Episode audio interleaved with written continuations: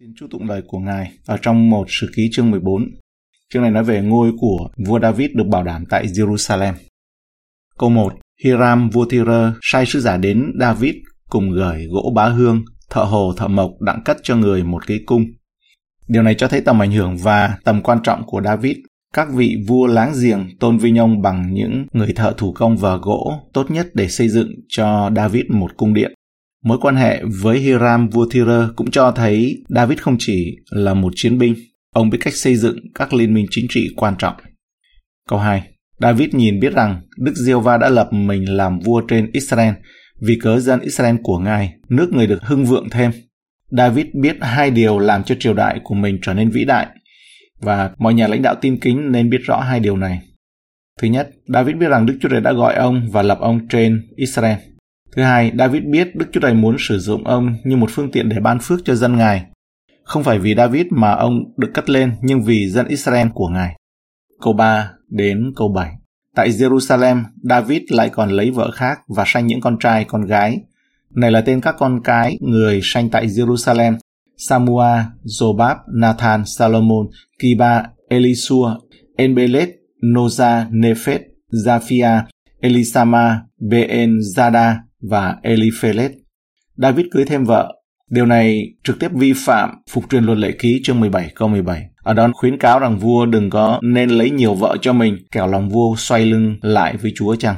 2 Samuel chương 5 câu 13 cho chúng ta biết rằng David cũng lấy nhiều thê thiếp hơn khi ông còn sống ở Jerusalem. Câu 13 Sau khi David từ Hebron đến thì còn cưới thêm những hầu và vợ ở Jerusalem, lại sanh thêm cho người những con trai con gái khác. Sử ký không đề cập đến tội lỗi của David với Bathsheba, nhưng sau khi chồng của bà bị David giết thì bà là một trong những người vợ mà được David thêm vào gia đình của ông ở tại Jerusalem. Việc David lấy thêm vợ là một sự thật lịch sử, nhưng cũng là một sự thất bại về mặt đạo đức, trái ngược hoàn toàn với luật pháp của Chúa. Tội lỗi này đã dẫn đến hàng loạt những tai họa về sau này. David sanh thêm con trai và con gái, Chắc chắn là David và những người khác đã coi nhiều con cái là dấu hiệu Chúa ban phước cho David và nhiều vợ của ông. Tuy nhiên, hầu hết những rắc rối xảy đến trong cuộc đời David đều xuất phát từ mối quan hệ của David với những người phụ nữ và những con cái của ông, làm cho ông rất bất sang bang, điển hình là câu chuyện về Absalom. Thường thì những mầm mống rắc rối trong tương lai của chúng ta được gieo vào thời kỳ thành công và thịnh vượng. Theo một số cách thì David xử lý ở trong những hoạn nạn thử thách tốt hơn là ở trong những lúc thành công. Câu 8 đến câu 9 Khi dân Philippines hay rằng David đã được sức giàu làm vua trên cả Israel, thì hết thảy người Philippines đều đi lên đặng tìm người. David hay điều đó. Bèn đi ra đón chúng nó. Và dân Philippines đã loán đến tràn ra trong trũng Rephaim. Thành công của David kéo theo những thách thức mới từ bên ngoài. Khi Đức Chúa Trời hành động cách mạnh mẽ trong đời sống của David, thì ma quỷ cũng hành động và chống lại David. Trũng Rephaim nằm ở phía tây nam Jerusalem và tạo nên một phần ranh giới giữa Judah và Benjamin.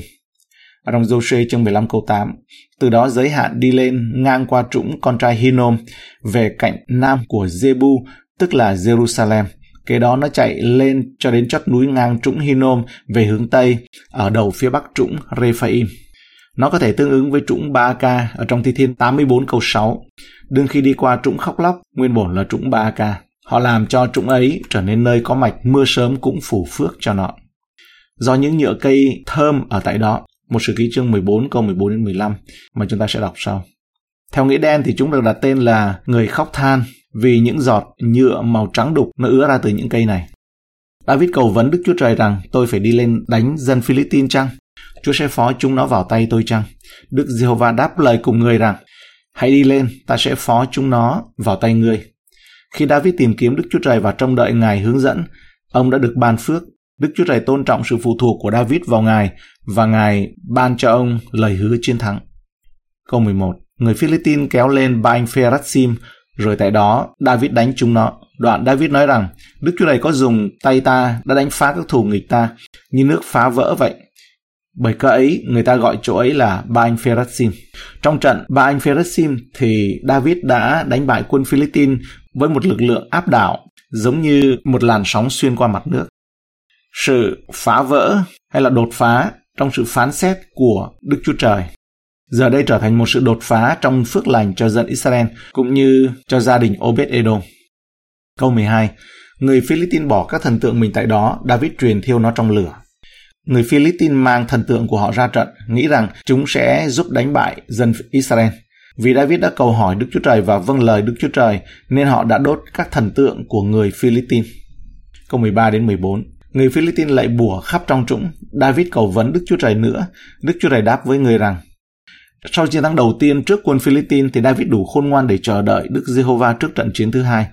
Rất dễ để nhiều người trong hoàn cảnh tương tự nói rằng tôi đã chiến đấu trong trận chiến này trước đây, tôi biết làm thế nào để giành chiến thắng. Điều này sẽ dễ dàng thôi. David luôn chiến thắng khi ông tìm kiếm và vâng lời Đức Chúa Trời. Câu 14b đến 15 Ngươi chớ đi lên theo chúng nó, hãy đi vòng chúng nó rồi đến hãm đánh chúng nó tại nơi đối ngang cây dâu.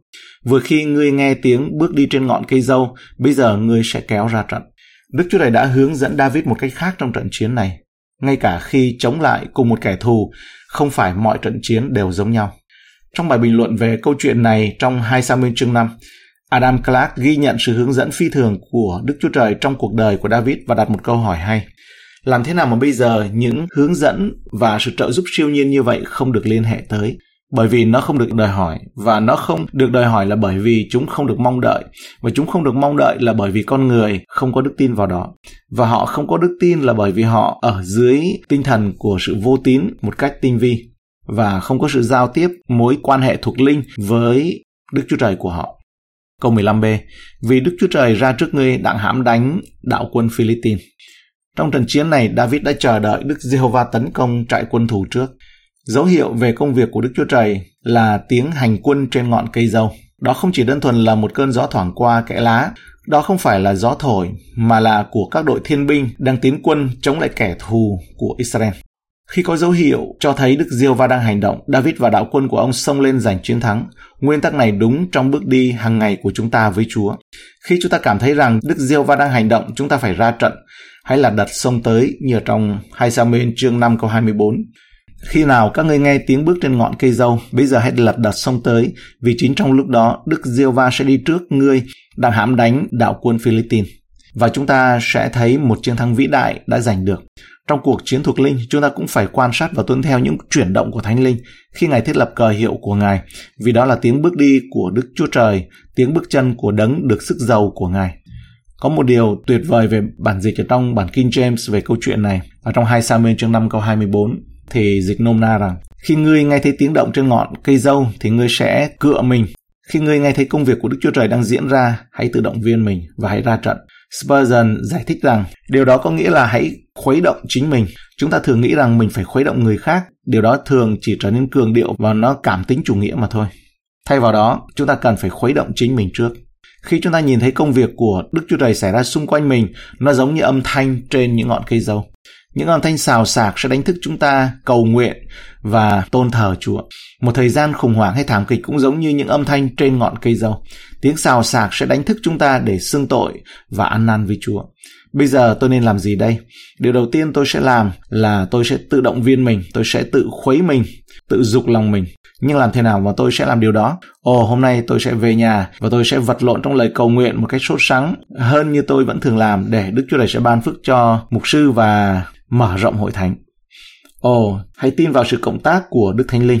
Những người giáo sĩ cô đơn nơi xa xôi nào đó ở nơi cánh đồng bên ngoài hay lắng nghe tiếng chuyển động của ngọn cây dâu.